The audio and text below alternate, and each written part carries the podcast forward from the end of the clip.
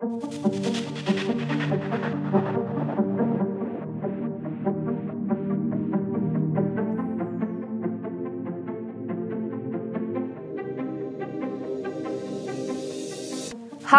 hallå! Det här är Professorpodden där jag, Karin Gyllenklev, träffar alla de nyaste professorerna på Högskolan Väst. Och det här avsnittet kommer bland annat att handla om amning och något helt annat. Det kommer handla om massagefåtöljer också lite grann. Välkommen professor Annette Ekström. Tack så mycket. Hur mår du idag? Jag mår jättebra. Ja, vilken bra förutsättning för ja. ett trevligt samtal. Ja. Jag tänker att vi ska backa lite i tiden. Mm. Kanske ja, men nästan 20, 20 år tror jag. Mm. Du har jobbat länge inom vården. Ja. Som sjuksköterska och barnmorska. Ja. Eh, och en spaning som jag har mm. är att barnmorskor är de snällaste människorna som finns. Mm. Stämmer det? Ja. Om du då eh, definierar snällhet som, inte som en menlös leende person utan som en person som eh, står upp för sina åsikter, står upp för den person som, och människor som hon, arbet, hon han arbetar för. Mm. För det, fick, finns även manliga barnmorskor. Och eh, kan verkligen strida för den saken skull. Mm. För att det ska bli så bra som möjligt för kvinnor i sitt reproduktiva och sexuella liv och också för par kring barnafödande. Mm. Ja, men jag har aldrig känt mig så, så trygg som när jag varit omgiven av, av barnmorskor. Mm. I alla fall. Eh, men varför blev du det? Jag insåg hur betydelsefullt det här, den här professionen var. för att eh, Speciellt kring barnafödande så, så har det otroligt stor betydelse hur exempelvis bemötande blir. Mm. Lika lätt som det kan bli väldigt, väldigt bra, lika lätt så kan det bli väldigt, väldigt fel. Mm. Och, eh, du kan fråga kvinnor som är 90 år och de kan berätta i detalj vad som har hänt, hänt kring perioden kring barnafödande. Ansiktsmimik, mm. tonfall, Allt människor, allting präntas in. Och det beror på att eh, du, har för, du har högre dos eh, hormonet, högre nivåer av hormonet oxytocin i kroppen. Och det är till för att du ska lära känna ditt barn och, och, och också eh, ha en ökad kontakt med ditt barn, alltså med mammakänslor. Anknytningen. Anknytningen. Och, eh, då kan inte hjärnan skilja på är det andra människor som finns och till, för du knyter an till alla. Mm. Du, du, du, vet inte, hjärnan kan inte göra den skillnaden. Så därför så minns vi så mycket kring den här perioden. Mm. Och det är därför när det blir fel kan det bli superfel ja. och när det blir rätt mm. väldigt rätt. Mm. Men så, och, så då ville du vara eh, en, en sån person? Eller jag tänker om vi till frågan varför du blev eh, barnmorska då? Jag hade själv fött tre barn då så att även om så, och jag var sjuksköterska, jag hade jobbat på barnavårdscentral bland annat och jag såg hur betydelsefullt mötet var. Mm. Själv hade jag fött tre barn, senare fick jag mitt fjärde. Och då såg jag hur, hur betydelsefullt det var för mig, minsta lilla tonfall, minsta lilla mm. kropprörelse att, och att bli sedd som en egen individ mm. och att vi som par blev sedda mm. båda två under både graviditet och när barnet föddes och tiden efter också. Mm. Och då kände jag att det skulle jag vilja, det är en stor utmaning för mig att kunna eh, arbeta inom den här världen. Mm. Men och sen så tog du klivet in till forskningen. Mm. Hur kom det sig? Det kom sig att eh, från början var det så att eh, det kom ju rapporter hela tiden från Socialstyrelsen hur länge kvinnor ammar i Sverige. Mm. Och då eh, så kom rapporten att Skaraborgs kvinnor ammar kortast tid i Sverige. Ja. Och då blev jag lite nyfiken. Vad kan det komma sig? Ja. Kommer du ihåg hur kort tid det var? Eller hur? Det var väl någon månad kortare än i Sverige för övrigt. Mm. Och då skickade jag ut en enkät till alla som hade fött barn det året i Skaraborg. Ja. Och då svarade nästan alla, ja. över 500 stycken. De skrev sida upp och sida ner. Det var kaffefläckar, det var barnmatsfläckar. De skrev om sig själva, de skrev om sina anhöriga, mm. de skrev om sina kompisar. Och det jag förstod då det var att när det blev problem så uppfattade många att de hade önskat ett bättre professionellt stöd. Kring amningen? Kring amning då, och också kring barnafödande. Och, och, och var det så att jag frågade hade du, om du skulle få barn igen, skulle du, vad skulle du önska om då? Och då skrev mm. många att, att amningen skulle fungera. Mm. Och då tänker jag att det är många kvinnor som önskar att det ska fungera. Mm. Och då tänker jag att det är en stor utmaning att vi som professionella kan erbjuda ett individuellt stöd som är unikt för varje unik individs unika behov mm. vid varje unikt tillfälle. Och det kan ju variera väldigt mycket, så det är utmaningen. Och eh, det jag också är ute efter då när det handlar om amning det är att kvinnan ska vara nöjd med det professionella stöd som har erbjudits. Mm. En kvinna kan säga åh, jag tänk, det fungerade en hel månad. Ja. Och jag fick ett jättebra stöd. Jag hade inte förväntat mig att det skulle fungera alls. Då har vi lyckats. Ja. Men däremot om kvinnorna säger att jag ammade ett år, två år, men jag vill, vågar inte berätta för min BVC-sjuksköterska. Jag vågar inte berätta när jag fick andra barnet att jag ammade första barnet. För att det liksom inte var så, så accepterat ja. på något sätt. Och då tycker jag att då har vi misslyckats. Ja. Så det är det jag är ute efter mest. Men um, hur gick du vidare på något vis då med uh, de här resultaten som du fick? Ja, då visste jag egentligen inte riktigt vad jag skulle göra. För att då i Västra Götaland och, och också då Skaraborg så kunde man inte ens ta en kandidatexamen i omvårdnad. Nej. Så då gjorde jag så att um, det gick väl något år och sen upptäckte jag att det var en kurs i Vänersborg ja. som hette forskningsmetoder, 10 poäng. Då sökte jag den. Så då började jag att utbilda mig efter jag hade gjort den här studien. Mm. Och sen fick jag också kontakt med barnmorskor på Karolinska institutet som senare blev mina handledare. För det fanns ju inga som kunde vara handledare åt mig heller i Skaraborg. Så jag är bland de första i Skaraborg som disputerade. Mm. Så ja, sjuksköterskor och barnmorskor. Så att, eh, jag gick forskarutbildning i, eh, på Karolinska institutet och disputerade inom reproduktiv perinatal omvårdnad. Mm. ämnet. Och då, det är ju ett tvärprofessionellt ämne så det kan vara barnmorskor, det kan vara barnsjuksköterskor och barnläkare och så som går den utbildningen. Mm. Men eh, blev det någon sån interventionsgrupp för ammande mammor eller för stöd eller så? Ja. Utifrån det här behovet som du såg ändå mm. fanns? Då tänkte jag så här, vad gör jag nu med allt det här materialet? Jag hade två kartonger under mitt skrivbord i två år. Ja. och jag började räkna på det själv i Excel och så fick fram väldigt intressanta resultat som jag tänkte, nu har jag fått ett förtroende mm. och jag kan inte släppa det. Så då eh, började jag forskarutbildning och tillsammans med min handledare så gjorde vi en stor interventionsstudie i Skaraborg mm. där då vi fick primärvården att vara med och eh, eh, utbilda sin personal där vi då lottade fem kommuner till interventionsgrupp och så var då fem kommuner kontrollgrupp. Så interventionsgruppens kommuners barnmorskor och BVC-sjuksköterskor eh, fick då gå en utbildning som vi höll i som handlade om att erbjuda professionellt stöd kring barnafödande och amning. Mm. Och det byggde på mycket på fakta men också reflektioner kring både privata erfarenheter och professionella erfarenheter. För att det är det som är liksom knäckfrågan om du vill förändra attityder. Det är att kunna mm. reflektera kring sin egen situation och dels sätta sina privata åt sidan mm. och också reflektera kring det professionella stödet. Mm.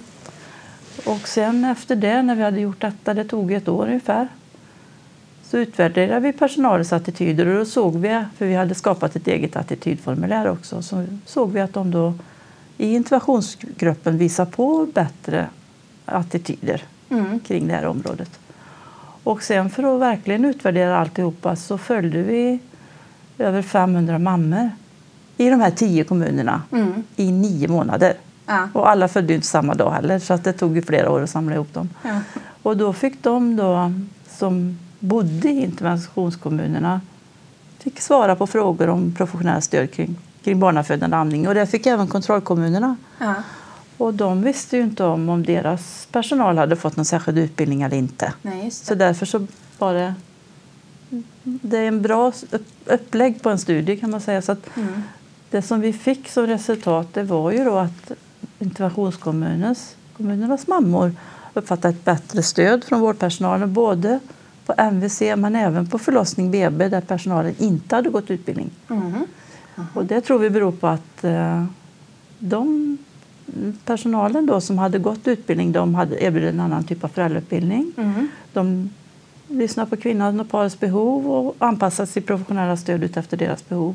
Så när de kom till nästa del i vårdkedjan så kände de sig mer trygga och kanske inte hade det behovet av stöd heller. Och också kanske kände sig mer trygga med vårdpersonalen. Ja. Sen fortsatte det även när barnet var fött att de uppfattade bättre stöd. Eh, när barnet var fött så ammade de tidigare efter barnet var fött. De gav mindre, eh, för- mindre ersättning, Mm. eh, alltså annat än bröstmjölk första veckan. De ammade längre. Partnern deltog mer i föräldrautbildning efter barnet var fött. Ehm, De upplevde starkare känsla och re- relation till sitt barn fortfarande nio månader efter att barnet var fött. Ja. Trots, de visste inte om att de hade mött vårdpersonal som hade gått en särskild utbildning. Så det påverkade en mängd Det parametrar? påverkar i flera led. De påverkar dels hur de uppfattar stöd och också hur de kunde erbjuda och känna anknytning till sitt barn. Mm. Så mycket som nio månader efter att barnet var fött. Och vi kan bara spekulera i hur lång tid efter detta höll detta i sig. Mm. Det vet vi inte. Vad spännande.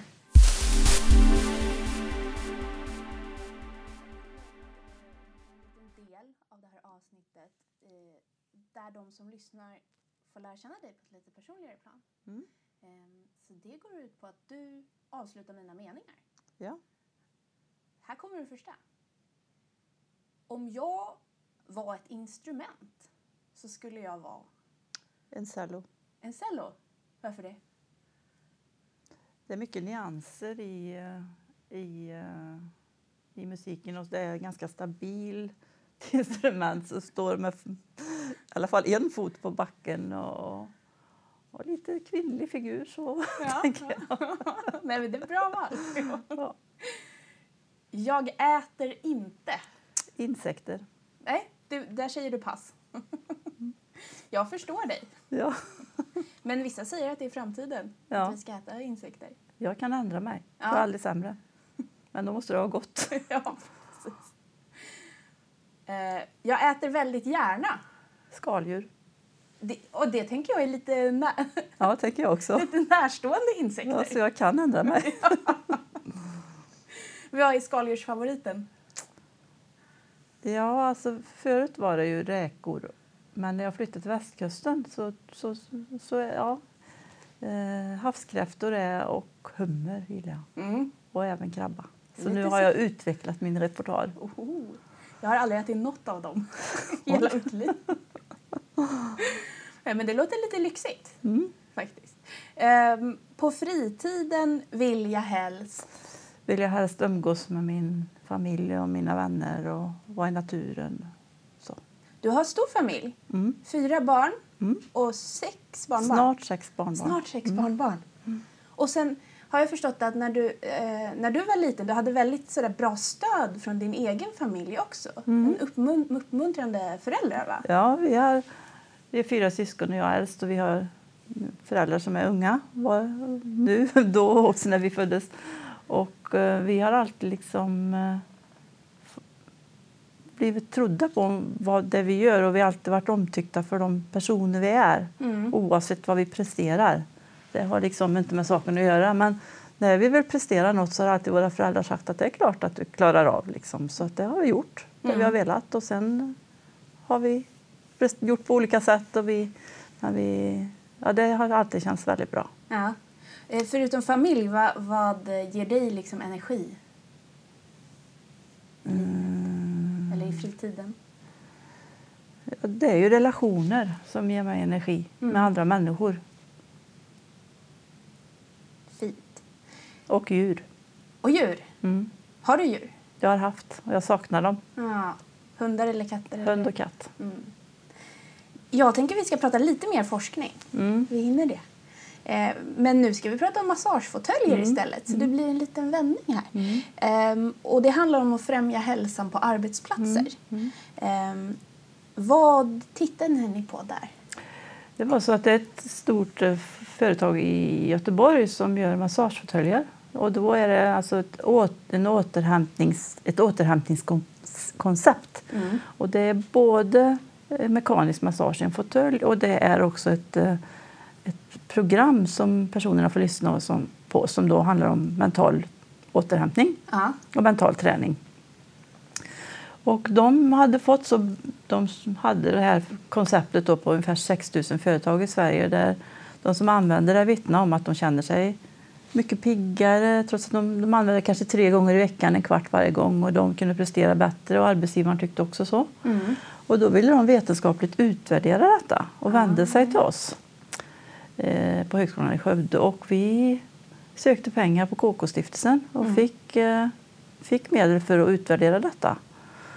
Så vi utvärderade konceptet och fick eh, väldigt intressanta resultat. Nu kunde vi, vi hade önskat ha en större grupp men det var, vi hade ändå inkluderat eh, fyra olika företag, alltså både privat och offentlig sektor Mm. i detta. Och det var stort att kunna... eh, För eh, arbetstagarna fick göra detta på arbetstid. Mm. Så att vi är ändå glada att vi fick hundra stycken personer som var med i detta, denna studie. Ja. Var det positivt då när ni kollade på det sådär? Ja, vi såg ju att de då som, som eh, fick mental massage Mm. De kände sig mer, eh, mindre ångest, mer, mer lugn och ro, lägre puls, Mm. lägre blodtryck. Och även i kombinationsgruppen mental träning och eh, massage hade också liknande effekter. Ja. Sen eh, hade vi också en grupp som bara satt i fåtöljen för att eh, vi, det finns ju studier som visar att eh, en powernap Ja. är då bra. Utan Ja, massageprogram? utan någonting. Bara. De gick bara satt sig i fåtöljen. Mm. Och så hade vi då en kontrollgrupp som arbetade som vanligt. Så att vi, upplägget var bra, men sen hade vi önskat fler personer i studien. Ja.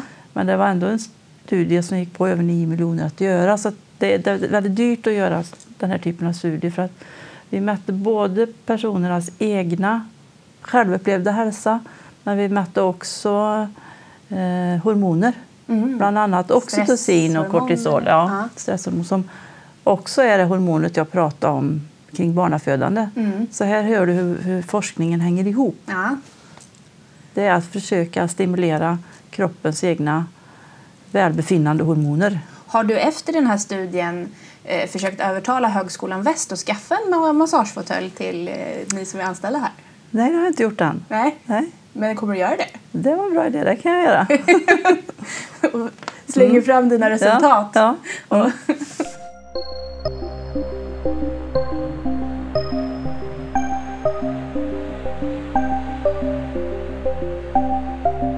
Jag tänker att vi ska ha en avslutande fråga. Mm. Och det är, eh, vad drömmer du om när du tänker på framtiden?